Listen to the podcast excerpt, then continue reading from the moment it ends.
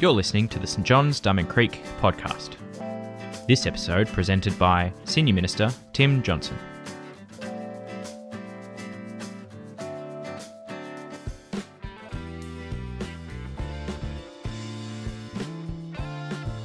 chapter 23, starting at verse 12 through to verse 35, which can be found on page 905 of the Pew Bibles. So, Acts 23, starting at verse 12. The next morning, some Jews formed a conspiracy and bound themselves with an oath not to eat or drink until they had killed Paul. More than 40 men were involved in this plot. They went to the chief priests and the elders and said, We have taken a solemn oath not to eat anything until we have killed Paul. Now then, you and the Sanhedrin petitioned the commander to bring him before you on the pretext of wanting more accurate information about this case. We are ready to kill him before he gets here. But then the son of Paul's sister heard of this plot. He went to the barracks and told Paul. Then Paul called one of the centurions to him. Take this young man to the commander. He has something to tell him. So they took him to the commander. The centurion said, Paul, the prisoner sent for me and asked me to bring this young man to you because he has something to tell you. The commander took the young man by the hand, drew him aside, and asked, What is it you want to tell me? he said, Some Jews has agreed to kill agreed to ask you to bring Paul before the Sanhedrin tomorrow on the pretext of wanting more accurate information about him. Don't give in to them, because more than 40 of them are waiting to ambush for him. They have taken an oath not to eat or drink until they have killed him. They are ready now, waiting for your consent to their request. The commander dismissed the young man with this warning don't tell anyone that you have reported this to me. Then he called two of his centurions and ordered them Get ready a detachment of 200 soldiers, 70 horsemen, and 200 spearmen to go to Caesarea at nine tonight. Provide horses for Paul so that he may be taken to safety to Governor Felix. He wrote a letter as follows Claudius Lysias to His Excellency Governor Felix, greetings. This man was seized by the Jews, and they were about to kill him. But I came with my troops and rescued him, for I had learned that he was a Roman citizen. I wanted to know why they were accusing him, so I brought him to the Sanhedrin. I asked that their accusations had to do with questions about their law, but there was no charge against him that deserved death or imprisonment. When I was informed of the plot to be carried out against this man, I sent him to you at once. I also ordered that their accusers to present to you their case against him. So the soldiers, carrying out their orders, took Paul with them during the night and brought him as far as Antipas.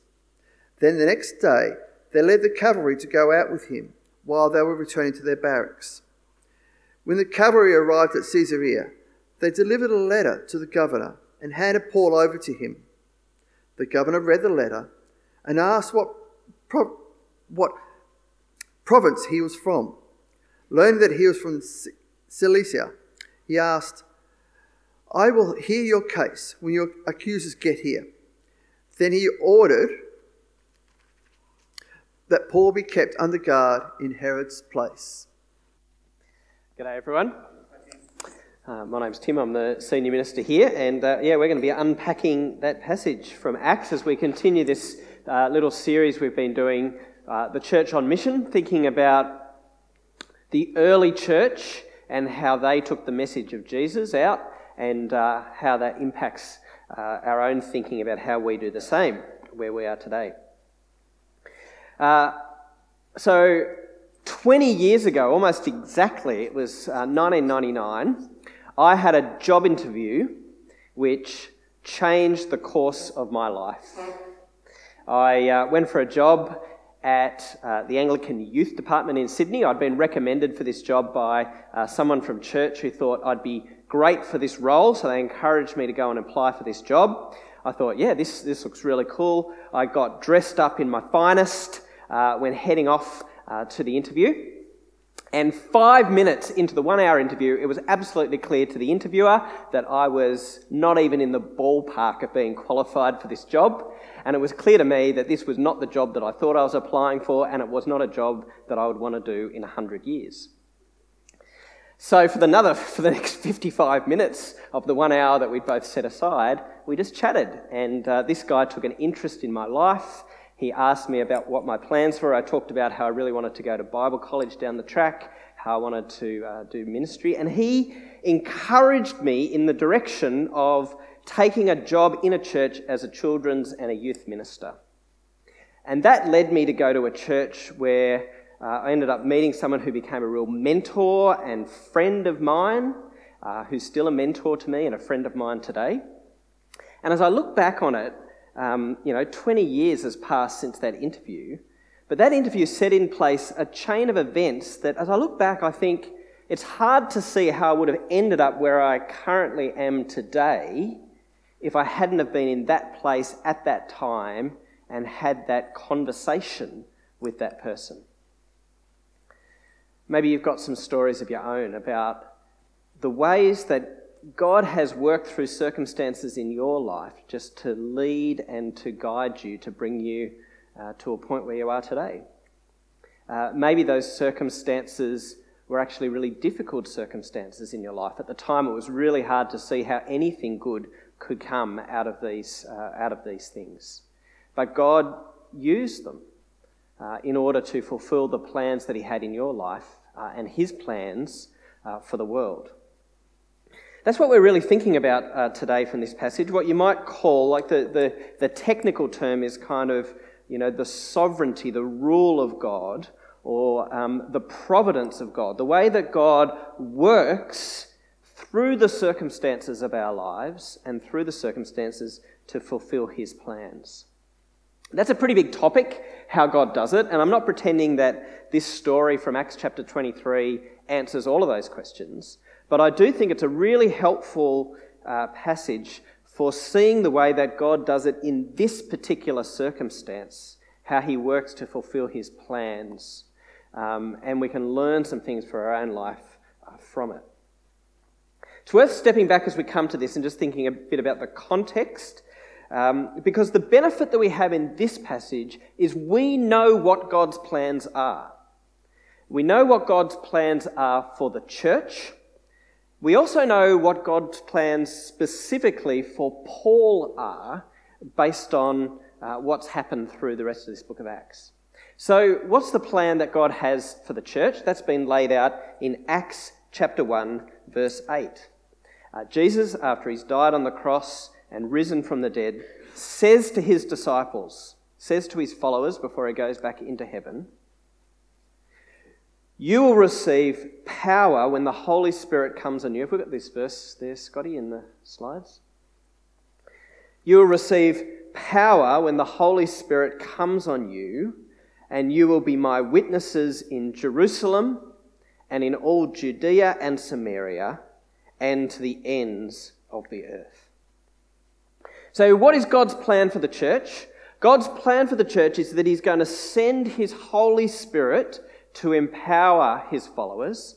And then, like a giant rock thrown into a pond, waves of witness to Jesus are going to radiate out, starting in Jerusalem, where they're all based, into the surrounding areas of Judea and Samaria and go to the ends of the earth.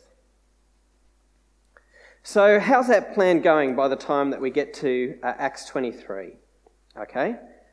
Empowering by the Holy Spirit? Check.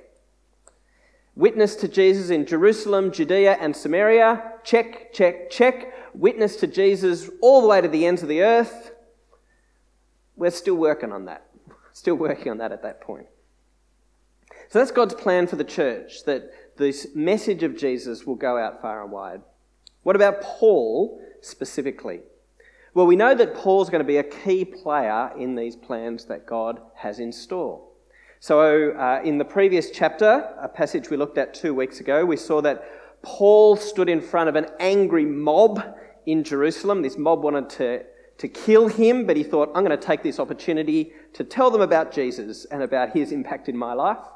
And as he tells his story, he talks about the fact that Jesus has said to him that he has a plan and a mission specifically for Paul. Uh, Acts 22 21, he says, Then the Lord said to me, Go, I will send you far away to the Gentiles. Gentiles are non Jews. Paul himself is a Jew living amongst Jewish people, but he's been told to go. He's got to go out and tell uh, non Jewish people, Gentiles, uh, about Jesus.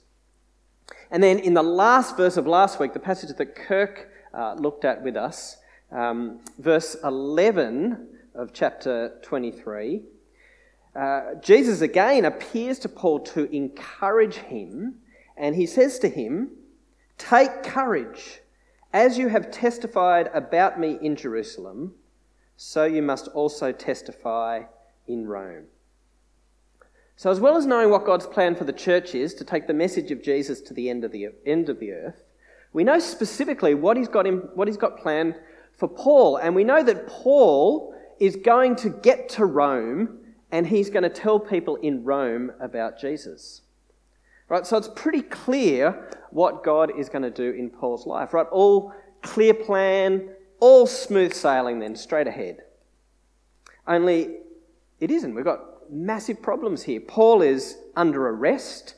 Um, the Romans have him under guard for his own protection. And then in this passage that Tash just read to us, we find out that there are 40 people who want to kill him. And they're so intent on wanting to kill him that they've said, they've taken vows we will not eat anything, we will not drink anything until he's dead. Right? Let's be clear about how serious this is. They've said, either he dies or we will die, we'll starve ourselves trying to kill him. That's how full on they are that they want to wipe him out. So, this is a major blockage to God's plans, right? This is this mad mob of people who want to kill Paul, but we know that God's plan is to get him through to Rome.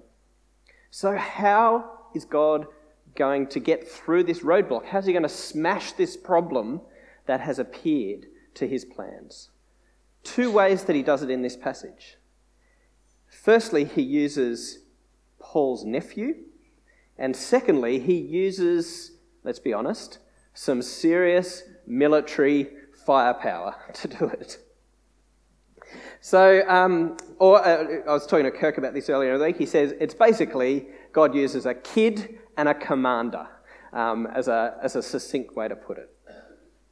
So in verse 16, uh, we see that Paul's nephew somehow gets wind of the plot, and so he heads into the barracks to tell Paul that there's this conspiracy against him. Now you might be saying, I didn't know that Paul had a nephew. Um, no, this is about the only place that we really get more details about Paul's family. We know that Paul's a single guy, he's not married, um, but we don't really know much about his family. But it mentions here that Paul has a sister, didn't know that, and uh, his sister's son somehow finds out about this plan to kill Paul. So he comes in and he informs Paul of what's going on. Paul tells the centurion, who says, Well, let's take this young guy uh, to the military commander. And he basically uncovers the entire uh, plot to the military commander. So, the first means that God uses here to achieve his plans is people. He uses the nephew, who's clearly a young, a young person. He's described as a young person. He's, he's, he's probably a teenager, uh, maybe a bit older, but he's, but he's pretty young. God uses him to achieve his plans.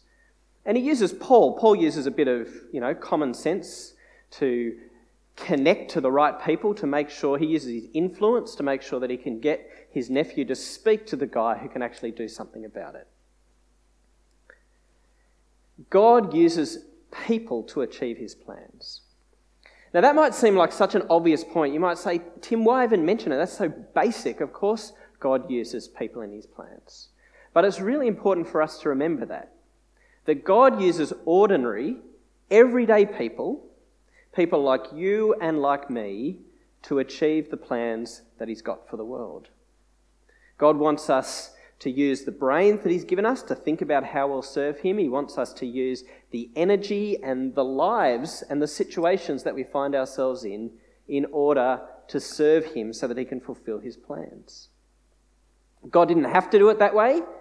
Um, you might think, actually, God could have come up with a much better plan because people sometimes are pretty crap at carrying out God's plans. We stuff things up, um, we make mistakes, um, it'd be much more efficient if God just sent angels or God just uses his power and he just did what he wanted to do. That's not how God's done it.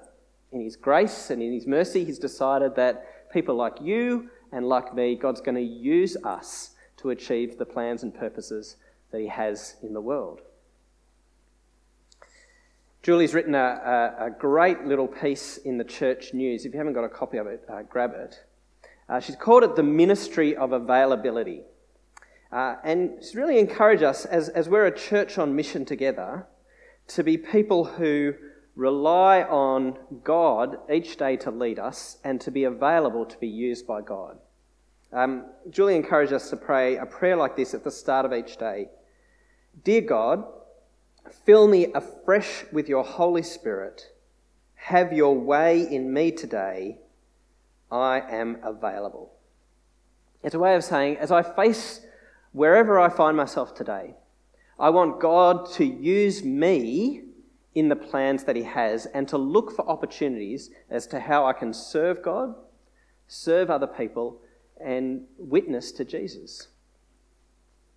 Um, this passage particularly encourages us that God uses young people in His plans sometimes we might sort of write ourselves out and think, oh, I'm, I'm only young, how could God use me? God uses people of all ages to achieve his plans. It's not like it only happens once you, you know, graduate from high school or something like that. Whatever age you are, I want to say in this passage, God uses a young person to do a major bit of his plans, and God will use you wherever you are um, to fulfill his plans as well. It's about making ourselves available. So uh, as you go to school, think, how can God use me in his plans as I go to school today?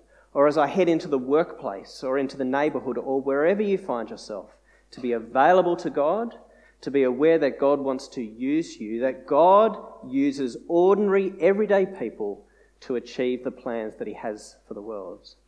Where it goes, God wants to use us um, in his mission. So that's it. Everyday, ordinary people, God achieves his plans through them. But also in this passage, we've got to be honest, uh, God also uses some serious military firepower. Um, so when the commander finds out about this plot, he gets uh, 200 soldiers, 70 horsemen, and 200 spearmen to offer a kind of protection detail to make sure that Paul gets to Caesarea safely uh, away from these 40 people who want to kill him. This is, this is serious stuff. You might think, man, is this overkill? This is like um, tanks and fighter jets to make sure that nothing's going to happen uh, to Paul. Um, and it's effective, it gets him through. He, he safely gets to Caesarea, uh, and that's where we find him at the end of the passage. He's uh, not all the way to Rome yet, so, you know, there's still some more steps in this plan that God has in place to get Paul to Rome. That's not going to happen until the end of the book of Acts. But he's actually effectively got him through using this guy, Claudius Lysias, um, and the the military power that he has at his disposal in order to get Paul there so that he can continue telling people about Jesus. So, in this case, God continues to use, uh, to move his plans forward using the power of leaders, the power of the state, even its military hardware, to do it. Now, it's definitely worth pausing and thinking about that. That might make you feel a little bit uncomfortable. It makes me feel uncomfortable thinking about that. What, what is the relationship here? How does God use sort of the power of the state um, in his gospel plans for the world? What's, what's the role of kind of the authority structures, if you like, in the world in mission? Uh, it can be a pretty contentious question, this sort of one, and I reckon depending on our personalities, we can be inclined to get this one a bit wrong in two different ways. So, some of us tend to be pretty conservative and pretty sort of pro establishment in the way that we think about things. We're kind of, yeah, pro the government and everything that they do, you know, we'll get on board and we'll, we'll trust them sort of um, uh, in terms of what they decide to do.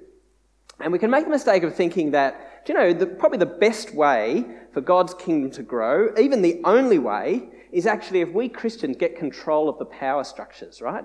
Uh, if we can get a Christian prime minister, and if we can get like lots of Christians in parliament um, and in really important positions, that'll be a really good way for promoting the gospel.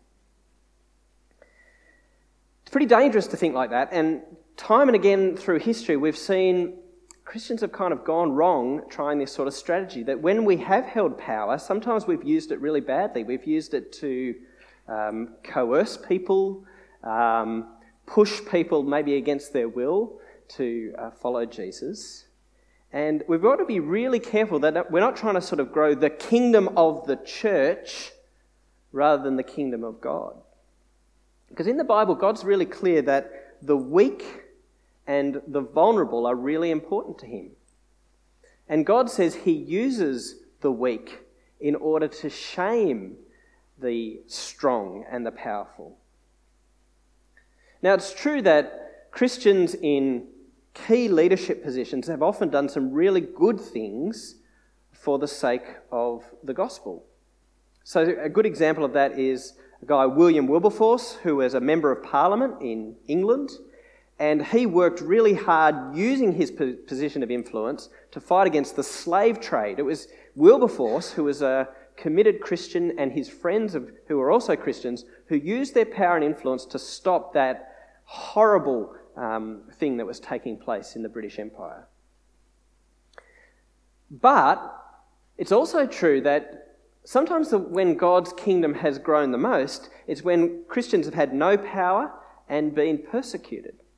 So, a great example of that is in uh, the growth of Christianity in China over the last few decades, right? Christians there have been persecuted, driven underground, they've been completely powerless, and yet amidst that, God has made the church there flourish, where it's just growing um, phenomenally. It's growing really big from a position of no power, um, basically, at all. So I think it's a mistake to think, well, look, it's only by using the power structures we've got to gain control for God's kingdom to grow. But we can also make an opposite error. Those of us who are kind of more uh, rebellious, anti establishment, um, uh, we don't trust anyone, uh, we can sort of think that, well, the, the, the state and our leaders, they've got nothing to do uh, with the gospel. Uh, we can kind of be disrespectful to our leaders, we can undermine them, or we can just be disengaged. Sometimes we can sort of think, oh, who cares? I, I don't even want to think about it. Uh, it doesn't matter who I vote for, uh, and be completely disengaged from anything political. And I think it's a mistake both ways to think it all comes down to this, and to think, you know, this has got nothing to do with it. The right answer lies somewhere in the middle, and I think Paul's advice in 1 Timothy 2 uh, is really important. This is what Paul says in 1 Timothy 2. I urge then, first of all, that petitions, prayers, intercession, and thanksgiving, all different ways of praying, be made for all people, for kings and all those in authority, that we may live peaceful and quiet lives in all godliness and holiness. This is good and pleases God our Saviour, who wants all people to be saved and to come to a knowledge of the truth. You know, I wonder when Paul was writing, Paul wrote this letter to Timothy. I wonder whether he had sort of the events of Acts 23 in his mind when he encourages us to pray for rulers. He's experienced what good leadership looks like. In this case, Claudius Lysias uses his power to protect an innocent person, to stop violence taking place. And he encourages us as Christians that we should be people who pray for our leaders. Do you notice he doesn't say pray for Christian leaders? And he doesn't even say pray for the good ones. He says pray for all those in authority the good ones, the bad ones, the Christians, and those who don't even acknowledge that God even exists, that we should be committed to praying for them. Why? So that we may live peaceful and quiet lives. If, if rulers are doing a good job, then it creates a stable society. It creates conditions where we can live in peace and be able to share freely and openly the message of Jesus with those around us. Because ultimately, this is about mission, because at the end of it, he says, This is good and pleases God our Saviour, who wants all people to be saved. Ultimately, this is about people coming to know God through Jesus Christ, that they would be saved and come to a knowledge of the truth. So we need to be praying for our leaders, our Prime Minister, our Premier, all of those who have positions of authority um, in our country. Um, in the Anglican prayer book, we often use prayers from the prayer book that we put on the screen. Um, it encourages us uh, to pray um, for the rulers of the nations, the rulers of the whole world. This is, this is a, a prayer that I'll read that comes from the prayer book. Guide with your wisdom and power the leaders of the nations, so that everyone may live in peace and mutual trust, sharing with justice the resources of the earth. Right, that, that's a deeply biblical prayer. It's a prayer that's based on passages like 1 Timothy 2. And it's an encouragement for us about praying for our leaders. Can I challenge you? Is this something that you include in your prayer life? We can often tend to be very focused on praying for ourselves, but we're encouraged here that we actually pray for those who are uh, leaders of our nation and leaders throughout the world. Um, we need to pray that God would help them to rule well, that they would have wisdom, that they'd make wise decisions. We need to pray for them that they would use their power in ways which are helpful um, for the benefit of other people and particularly for the benefit of those who are weak and vulnerable. Um, we need to pray for them that God would use them to achieve his plans for the world, that the message of Jesus would continue to go out to the ends of the earth. Now, it doesn't mean that we just accept blandly whatever our leaders tell us without opposing them. I think it's okay to pray that God would remove leaders who are unfair or who abuse their power and are corrupt. Um, the former leader of Zimbabwe, Robert Mugabe, has recently died, and so uh, that's been in the news. And I know lots of people who prayed that Robert Mugabe would be removed from power because he used violence and corruption in his leadership of that country, which caused great harm. I think it's, it's fine for us to pray that God would remove leaders who are ungodly, and it's okay for us to actually be active uh, using political processes and you know protest and all that sort of stuff to oppose uh, leaders who aren't doing the right thing. But we should also be praying that God would make them better leaders and that they would do the right thing uh, in the leadership that they exercise. See, God can use bad rulers and rulers that don't even know Him in His, in his plans. This guy, Claudius Lysias, uh, was not, not a Christian, he was um, a, a pagan within the Roman Empire. And he probably abused power lots of times, but he, God used him in these circumstances to do what needed to be done. And he did the right thing and he used power rightly and well. See, God's still working out his plans in the world. That, that mission from Acts 1 8, that the message of Jesus would radiate, radiate out to the ends of the earth, that's ongoing.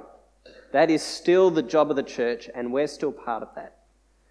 And so we need to be part of working out those plans in the world. God wants to use you and me in those plans. But we also need to be praying that God would be working through leaders and rulers and those who have authority so that he would also be fulfilling his plans that he wants to achieve.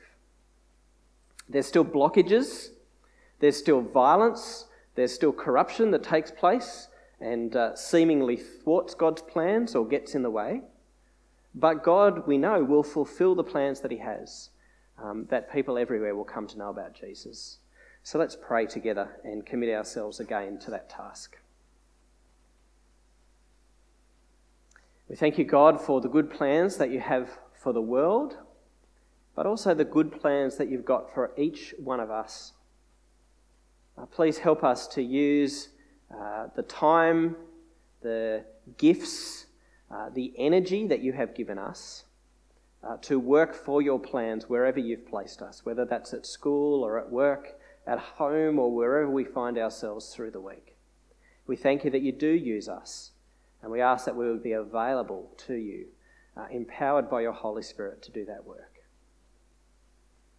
And we do uh, commit our leaders and those in authority to you, God.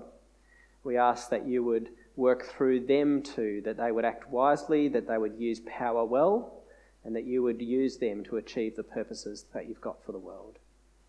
And we commit ourselves again as individuals and as a church to the task before us to take the message of Jesus, the forgiveness of sins that are found in his name, the life that is found uh, through his resurrection, all the way to the ends of the world. God, help us and use us to play our part in that. And we pray it in Jesus' name. Amen. Thanks for joining us. If you'd like to subscribe to this podcast, you can do so in Apple Podcasts, Google Podcasts, Spotify, or wherever you get your podcasts from. Just search for St John's Diamond Creek. If you have any questions about this podcast, send us an email questions at stjohnsdc.org.au